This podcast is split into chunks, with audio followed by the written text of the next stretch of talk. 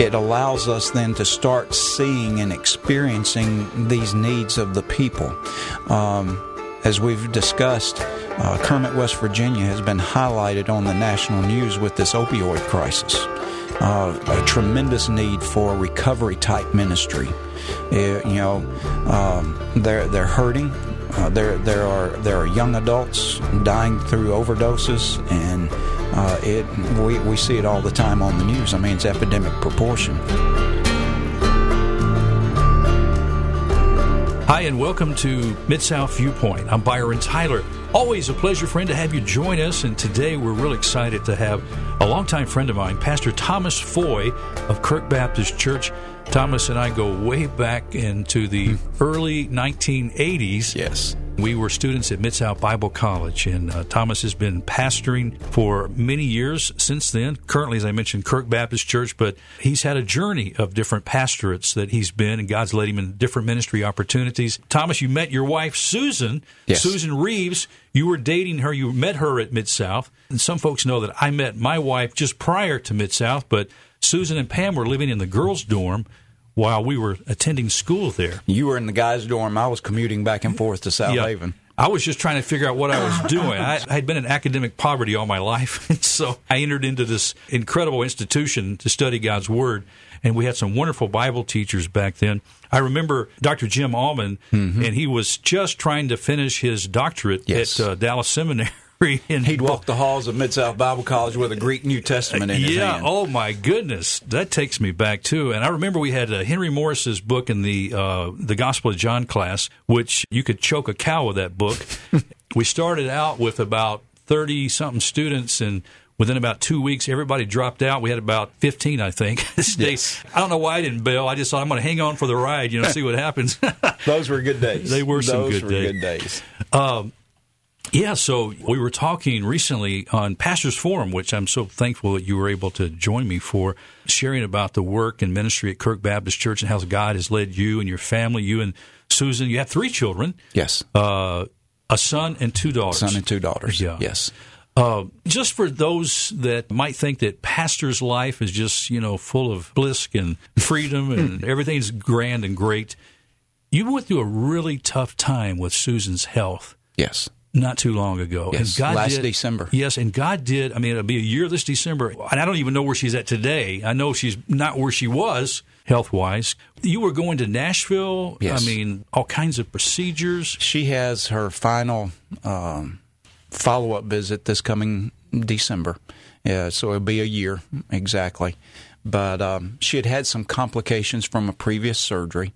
Ended up having went. We tried to go back to the the surgeon here in Memphis, and um, we're no that surgeon was no longer here, and. Uh, that particular group recommended that we look to go somewhere else because of the complexity uh, of the surgery. They recommended Vanderbilt, but then they also tossed out to us the possibility of Mayo Clinic or um, oh, I forget the other one. But anyway, they were long distance, and so we went to we went to Vanderbilt.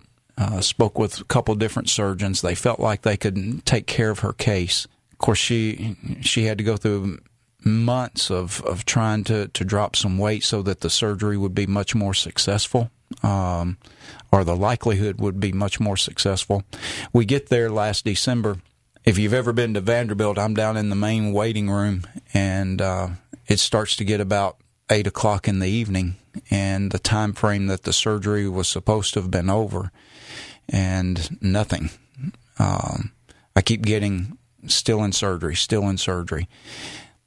Finally about 9:45 the surgeon comes out and he said much more complex than what we expected and it's going to mean a, a longer recovery time for her. Little did we know what was going to be time in the hospital turned into two full weeks a lot of back and forth of, of issues there and and um, they would they would do one thing and something else would happen and they would try to correct the something else and then it'd go back and there was a lot of back and forth. Never was it really anything I would have to say life threatening that you know just put us really really really on a fine edge. But yet at the same time this day after day after day of how much longer? What's coming next, Lord? Yes. You know, what's what's going what's what's going to happen? I mean, you're seeing somebody you love and care, your wife. Yes. I mean, and she's suffering. Yes. You know, and, And- you, want to remove that. Well, a- and the frustration that built up for me personally, and I tried my best not to convey that to her,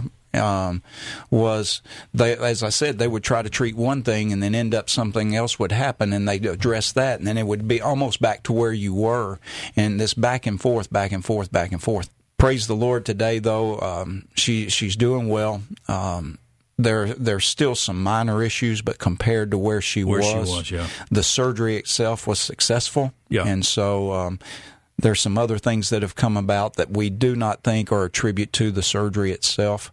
Uh, one of them was already in existence prior to the surgery, so we know it was not related to the surgery. She is um she's able to enjoy our two granddaughters and lift them up and hold both of them, and and uh, so she's we're blessed she's able to be at home and, and be with them and have an impact in their life.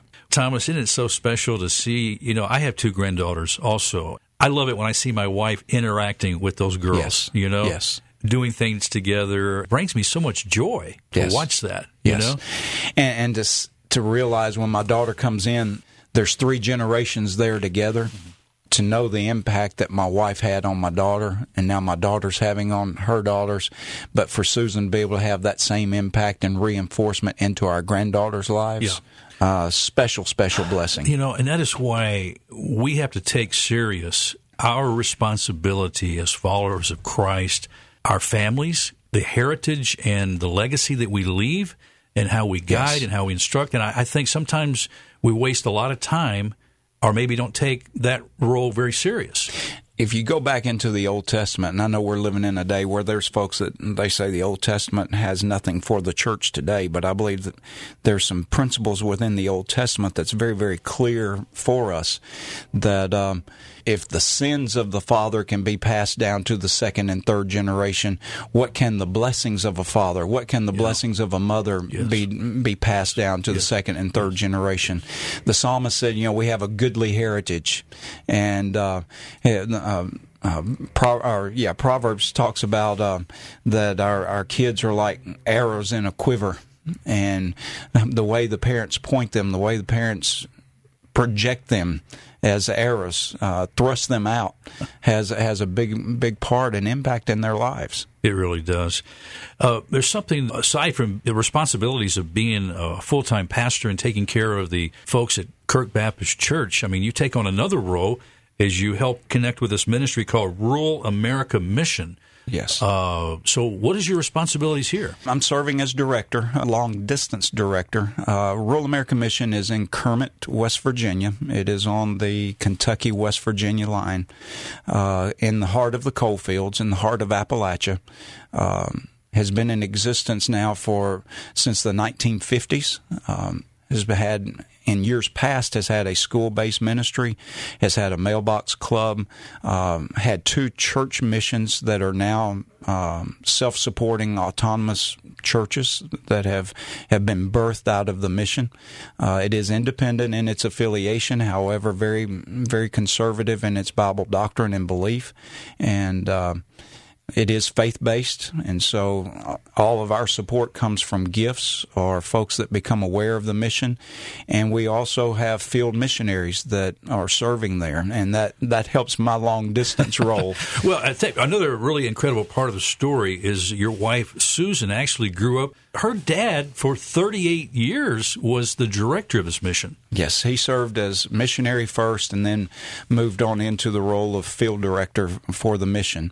And uh, there's a governing board that, of course, he was he was accountable to. In the midst of that, he pastored both of those mission churches. Sometimes he was preaching four times on Sundays. uh, midweek services, one would be on Tuesday night, one would be on Wednesday night.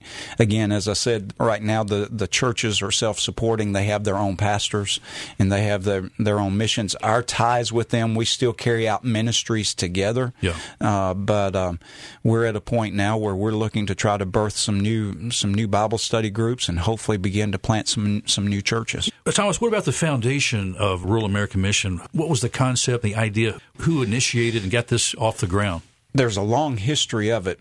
what I'm aware of, uh, being involved with it now for about 35 years, 30, 35 years, um, there was a group of ladies that sensed God's leadership to um, purchase some land. There was an old, what we would call mountain farmhouse that was on the property. It's no longer there, but um, they purchased, came together, uh, arrived in Kermit purchased the, the property and the house, and they were the ones that would go to the schools, and and and they were known as the Bible teachers, and um, of course as they got older, their health started to decline.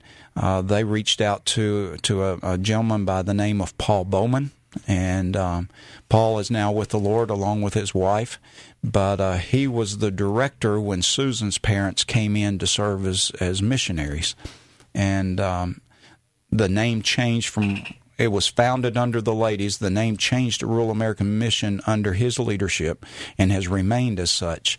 And um, then that pretty well catches us up when when Paul Bowman became ill. Mr. Right. Reeves stood up, uh, stood in as director and everything. You know, when you think about missions and you think about going to different countries and reaching different people groups with the gospel and being integrated into different cultures and different languages. You know, I'm sure the people of the area where you minister there in the Appalachian had their own culture. You know, yes. maybe they even had their own language.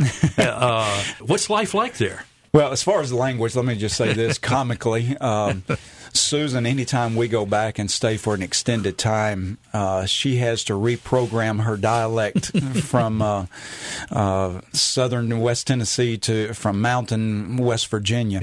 Uh, but um, having the Lord allowed me the privilege to serve two churches in eastern Kentucky for about 10 years. We were about an hour away from the mission. And of course, we would go over and visit with Susan's family. But it gave me a taste of, uh, for 10 years somewhat of the culture, even though I was not directly at that point affiliated with the mission other than by family and by kin. Um, you're right, there, there is a different culture. Uh, that's one thing I've got to say about that culture, though. Very strong family units, very strong family units, um, and because of that, you you see a lot of of um, resistance to outsiders. That has been some of the hesitancy about Rural American Mission because so many of the people that have come in and served have come from the outside. So I guess trying to gain their trust is absolutely it's going to take some time. Absolutely, it does not happen overnight. What are some of the steps in trying to gain their trust? What has been a benefit is even though the mission and our missionaries have to be uh, faith supported, um, it allows us to, to get out into the community.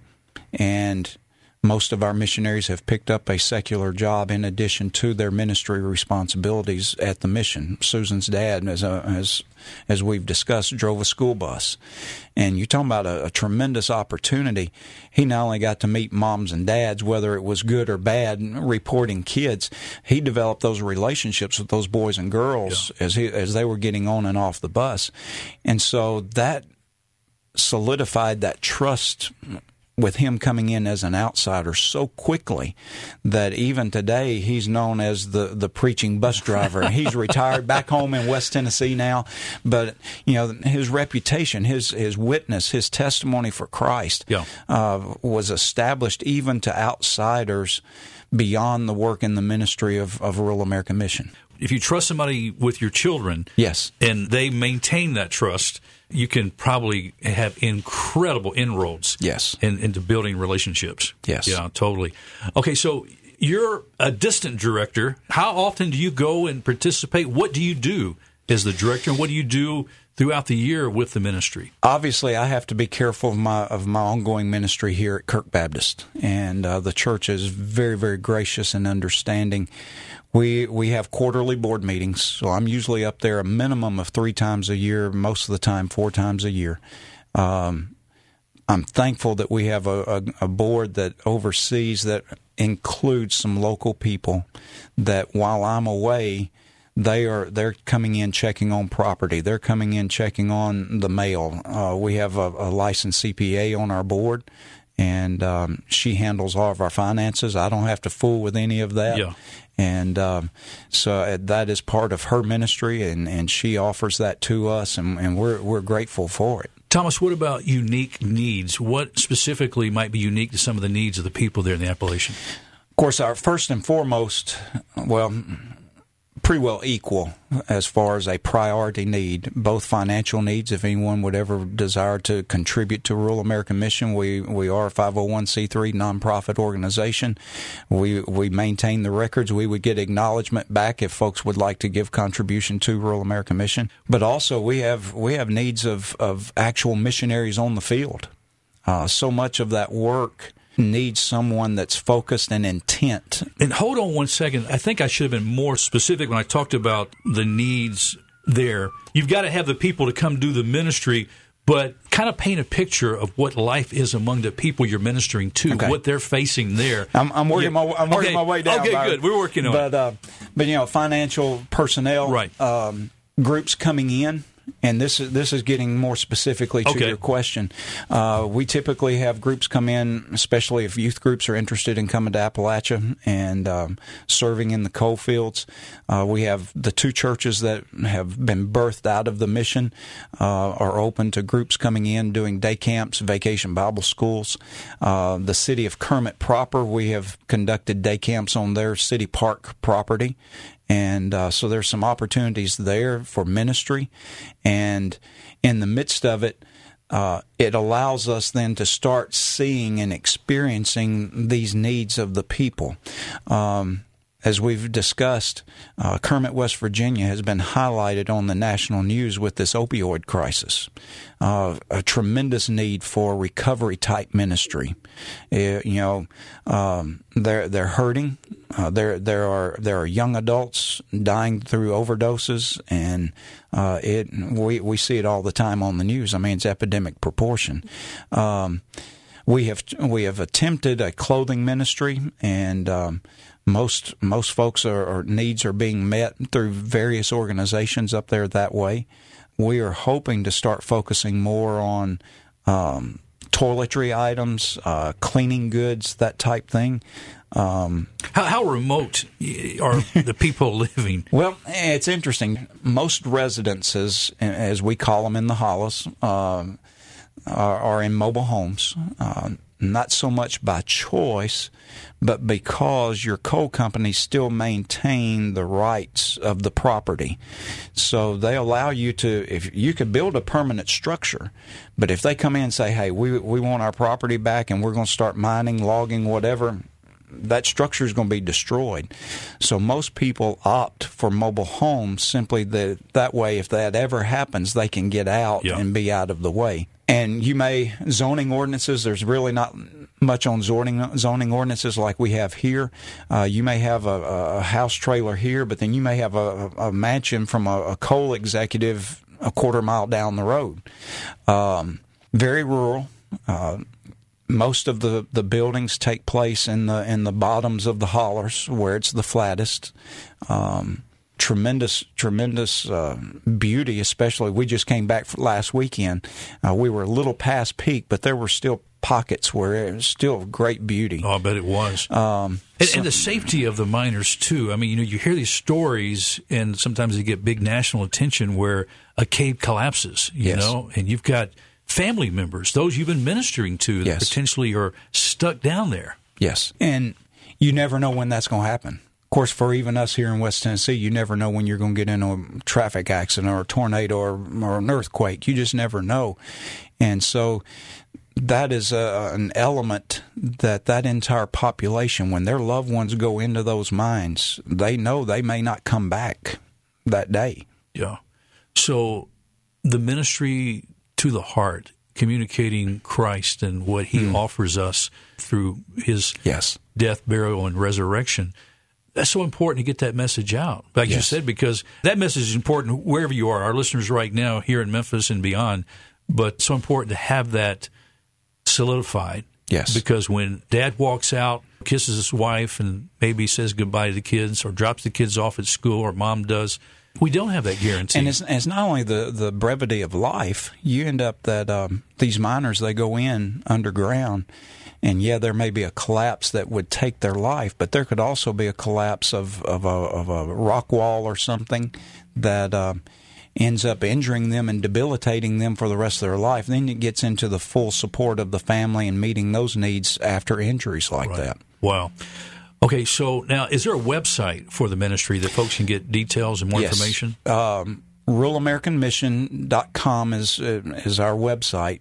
Uh, the one that is most current and most up to date is our Facebook page, Rural American Mission, and um, it should have a picture of a cross and, and a silhouette of the of the of the mountain ridges. Um, then our email is ram for Rural American Mission, R A M church plant at hotmail.com. Thomas, you have any stories, just as you have invested time and your family has gone and ministered to the people there, any standout stories to you in particular? Oh my goodness, Byron! There's there's so many I could tell, um, and, and really, so many of them come back to what we discussed earlier. There is a once that trust is developed and the common bond that is ours in Jesus Christ, arms are open. Yeah. Um, they they know you're there to to help and not to take. The biggest issue we face, uh, you know, and I, and I'm, I realize there's differing denominations and differing beliefs, but there's there's a lot of there's a lot of controversy and, and doctrinally in the mountains, and um, so that's something that that has to be overcome as well. But um, the once that trust is earned and the love is is is evident, I could call anyone now in West Virginia today and say, "Hey, I need you," and You got a friend. I've got a friend. You know, I was just thinking too as you were talking. I bet you've got to have some incredible Appalachian music, some good hill gospel sounds. I mean, is there some fiddle playing and bluegrass, Yeah. mandolins. Uh, yes, it, it happens. Um, but like here too, they they love good Southern gospel music. Yeah. it is it is nowhere near as as backward as what we used to think of the Appalachians and what is portrayed, unfortunately, still today on TV. Um, yes, there are some poverty cases, and but at the same time, the the the dirt the dirt houses um, pretty well non-existent anymore. They do have electricity? they do have electricity, Running water. Do have running water. The mission itself has Wi-Fi, so that keeps me connected, even though I lose cell phone service as soon as I cross the West Virginia line. but um, there are some amenities that are there. The mission, the mission itself has a dormitory that will house uh, twelve men, twelve women, or 20, 24 of one or the other. Um, multiple showers, restrooms, uh, full kitchen where meals can be prepared if a group would like to come in and minister. And so a lot of folks think, you know, uh, that's that's just too rustic for me. There are some conveniences today that, that used to not be there. There you go. Well, I tell you, as we uh, wrap up our program today, let's bring it back here to Memphis in this area as the pastor of Kirk Baptist Church. Give us a word about the ministry there, what folks can experience when they come, and opportunities for ministry at your church. Kirk Baptist Church is is uh, I like to call it a growing congregation. Went there almost nine years ago. There was 20, 30 in worship. We're now running a little around 100, 120 in worship. Um, we've developed a, a growth plan, and we're in the process of, of seeing another phase of that happen. Um, our Sunday school, we have traditional Sunday school. It is age graded for all ages at 945. Our worship is a more traditional type worship. Uh, that does not mean, though, we don't occasionally pull a guitar in or uh, do a soundtrack and a more contemporary type of song with the choir and that type thing. So, uh, but it, if somebody comes in, they can pretty well expect more of a traditional feel to a, to a service. I just uh, I try to be I try to be honoring to the Lord, but at the same time I try to be informal as well. And a lot of folks say, "Hey, you know, you you you do more teaching than you do preaching." Well, I can always consider myself more of a teaching pastor than a preaching pastor. But Paul wrote in Ephesians, he said the role of pastor is pastor teacher. Yeah. and so, uh, and, and that's been something that has been my heartbeat for a long time. Is to even from my years in youth ministry is is to see m- believers mature and become reproducing believers. And um, I believe that's the biblical full cycle Yeah. of, of of a child of God. Okay. Now, if folks want information about contacting you at the church, uh, church website, Facebook, Okay. Of course, they can give us a call at 854 5884. Uh, Our location is at 6365 Raleigh LaGrange. We are in Fayette County, just outside of Collierville. Um, I run into Collierville all the time, can make it in about 10, 12 minutes. So uh, that's how close we are. Our Facebook page is, uh, is uh, just like with the Rural American Mission is Kirk Baptist Church. We live stream our services. If somebody wants to, to scope us out Check before, out they, before come, they come, yeah. and, and we're having folks visit from that, and so we're we're rejoicing that there are people watching and and, and coming and being physically in the service. Yes. and uh, we do have a website, kirkbaptist.com. Needs to have some updating done, but it is out there. Well, Thomas Floyd, God bless you, my brother. Thank you so much for stopping by, hanging out Yeah, for us. I've Uh, we enjoyed it, brother. recorded a couple of pastors' forums that'll be coming up the next couple Sundays, but uh, I thought, hey, I could use you today. but really, I wanted to share your heart about the Rural American Mission Yes. because what a great opportunity to reach some people, and just like everybody else, need to hear the gospel. Yes, and and just like here, um, three out of every four Tennesseans are probably lost. Wow. um, there there are lost in West Virginia that still need to hear. Um, so our main focus is to share the gospel, but yet at the same time we want to see people grow in their faith, and then also continue to, to reach out and hopefully plant some new some new churches and new works as well. Amen. Thanks so much for stopping Yes, by, Thomas. Well, friends, that's all the time we have on this edition of Mid South Viewpoint. Thanks for stopping by. I'm Byron Tyler. We'll talk to you next time. Bye bye.